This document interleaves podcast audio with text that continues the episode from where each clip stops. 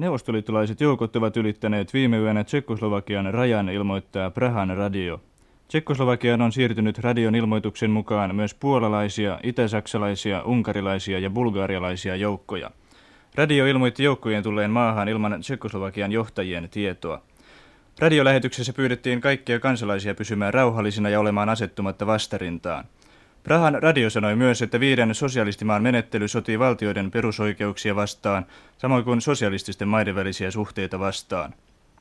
Tsekoslovakian armeijaa ei radion mukaan ole kutsuttu puolustamaan maata. Prahan radion lähetys alkoi kello kolme aamuyöstä Suomen aikaa. Neuvostoliittolaiset joukot ylittivät rajan kello yhdeltä Suomen aikaa, kertovat uutistoimistot. Neuvostoliittolaiset joukot ovat olleet mukana Tsekkoslovakian rajojen läheisyydessä pidetyissä sotaharjoituksissa useampien viikkojen ajan. Harjoituksia on pidetty Itä-Saksan ja Puolan alueella. Pravdan artikkelissa muistutettiin lauantaina Prahan johtajia siitä, että olivat luvanneet ryhtyä toimiin sosialismin vastaisia piirejä vastaan. Sunnuntaina Pravda sanoi, että Prahan liberaalit kiihdyttävät antikommunistista toimintaansa huolimatta Bratislavassa tehdyistä päätöksistä.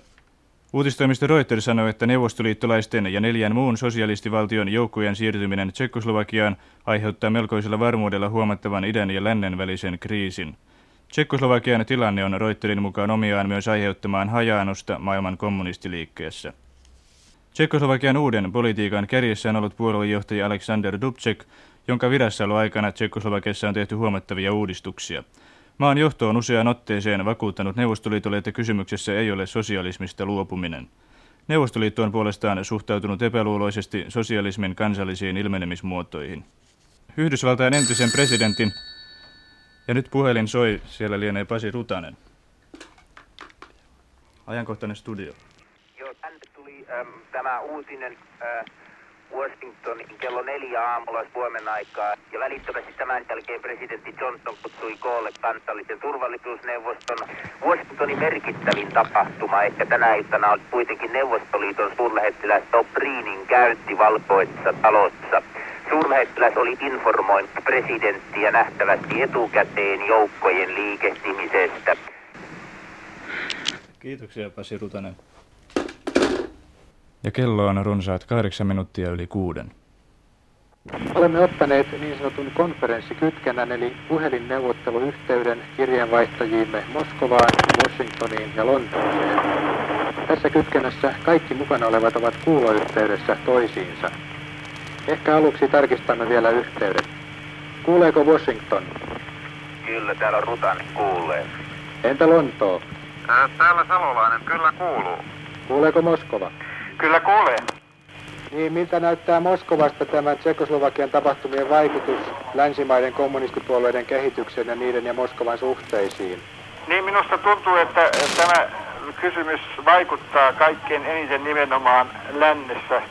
Ja äh, siis vaikutus sosialistisissa maissa ja niiden keskinäissuhteissa ei tule olemaan kovinkaan merkittävä. Neuvostoliiton ja neljän muun Varsovan liiton maan tunkeutuminen Tsekkoslovakiaan hallitsee päivän peilin aiheita. Olemme kaiken päivää saaneet uusia tietoja Tsekkoslovakian tapahtumista. Toimittajamme ovat myös kuunnelleet salaisten radioasemien lähetyksiä, jotka ovat lähettäneet muun muassa vetoomuksia kaikille maailman maille. Pääministeri Mauno Koivisto on antanut lausunnon Yleisradiolle ja selvittelee Suomen hallituksen kantaa Tsekkoslovakian kysymykseen. SKDL tuomitsee Tsekkoslovakiaan tapahtuneen intervention. Hannu Reime aloittaa Tsekkoslovakian tapahtumain selvittelyn. Tiedot Tsekkoslovakiasta ovat vielä äärimmäisen sekavia, ja tätä on omiaan lisäämään se, että Prahan radion tämänhetkisestä olinpaikastakaan ei ole tietoa.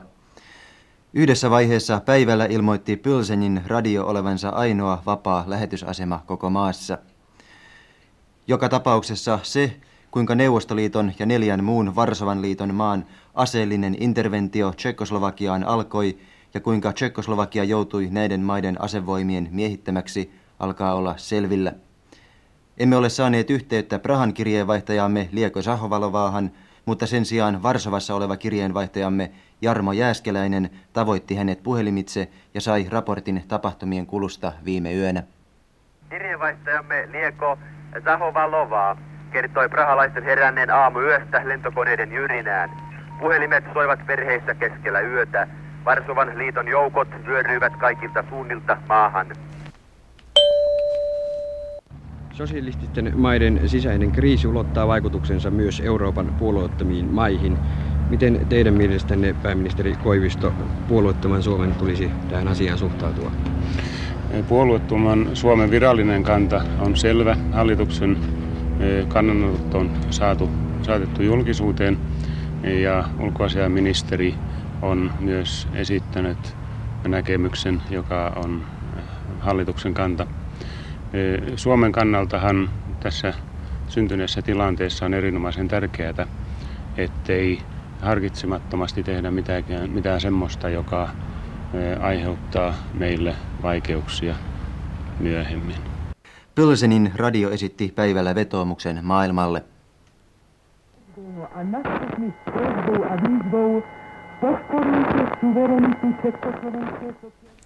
Tsekkoslovakian Helsingin suurlähetystöstä saimme juuri tänne radioon tiedon, että sieltä on runsas tunti sitten saatu yhteys Prahaan.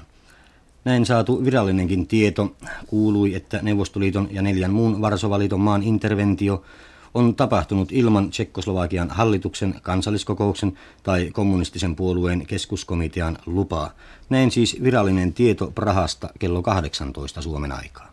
Ja saimme juuri uutistoimisto AFPltä sähkeen Prahasta, että sikäläinen iltapäivälehti Večerni Praha, joka on julkaissut tänään erikoispainoksen – ilmoittaa, että Tsekoslovakian kommunistisen puolueen pääsihteeri Aleksander Dubček ja kolme muuta johtavaa tsekoslovakialaista poliitikkaa on siirretty lentoteitse Moskovaan.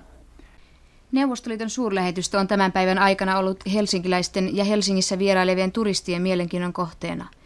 Väliin useihin satoihin nousseen varsin hiljaisen yleisöjoukon lisäksi suurlähetystön edustalle on saapunut muutamia äänekkäitä, lippuja ja iskulauseita kantavia nuorisoryhmiä – Mahdollisimman lähelle äänetöntä harmaata kivirakennusta pyrkineiden mielenosoittajien ja muunkin yleisön tielle asettui aamupäivästä lähtien väliin yli 30 noussut tiukkasävyinen poliisijoukko, joka sulki suurlähetystön edessä olevan kadun jalankulkijoilta. Täällä Lieko Zahovalovaa Prahasta. Tsekoslovakia on jatkuvasti vapaa maa, jolla on kaikki perustuslailliset elimensä tallella. Presidentti, parlamentti, hallitus, kommunistisen puolueen keskuskomitea ja jopa laillisesti valittu puoluekokous koolla. Ne ovat kyllä kaikki saaneet kärsiä kovia kolauksia, mutta ne eivät ole lakaneet olemasta ja toimimasta ja vaatimasta miehityksen lopettamista. Mikään niistä ei ole kutsunut miehitysjoukkoja maahan. Tämä on traaginen väärinkäsitys, harha-askel, poliittinen vikapisto. Sitä voidaan nimittää miksi hyvänsä.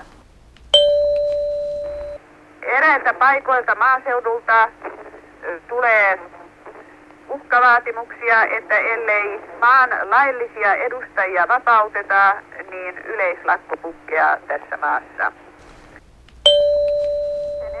Hello, I'm sorry, would you uh, tell please goodbye? Oh, I can't. This is journalist, please. Give, give me one minute more. Hello. I'm sorry, would you finish please the call? Hello, I'm sorry, would you finish please the call? Yes, of course. Let me say this one. Uh, Listen, I'm so sorry, I can't. Oh, bloody you... hell. Prahan puhelu tuli Zyrihin kautta ja sen kesto oli korkeintaan kolme minuuttia. Tästä johtui keskuksen väliintulo ja puhelun keskeyttäminen.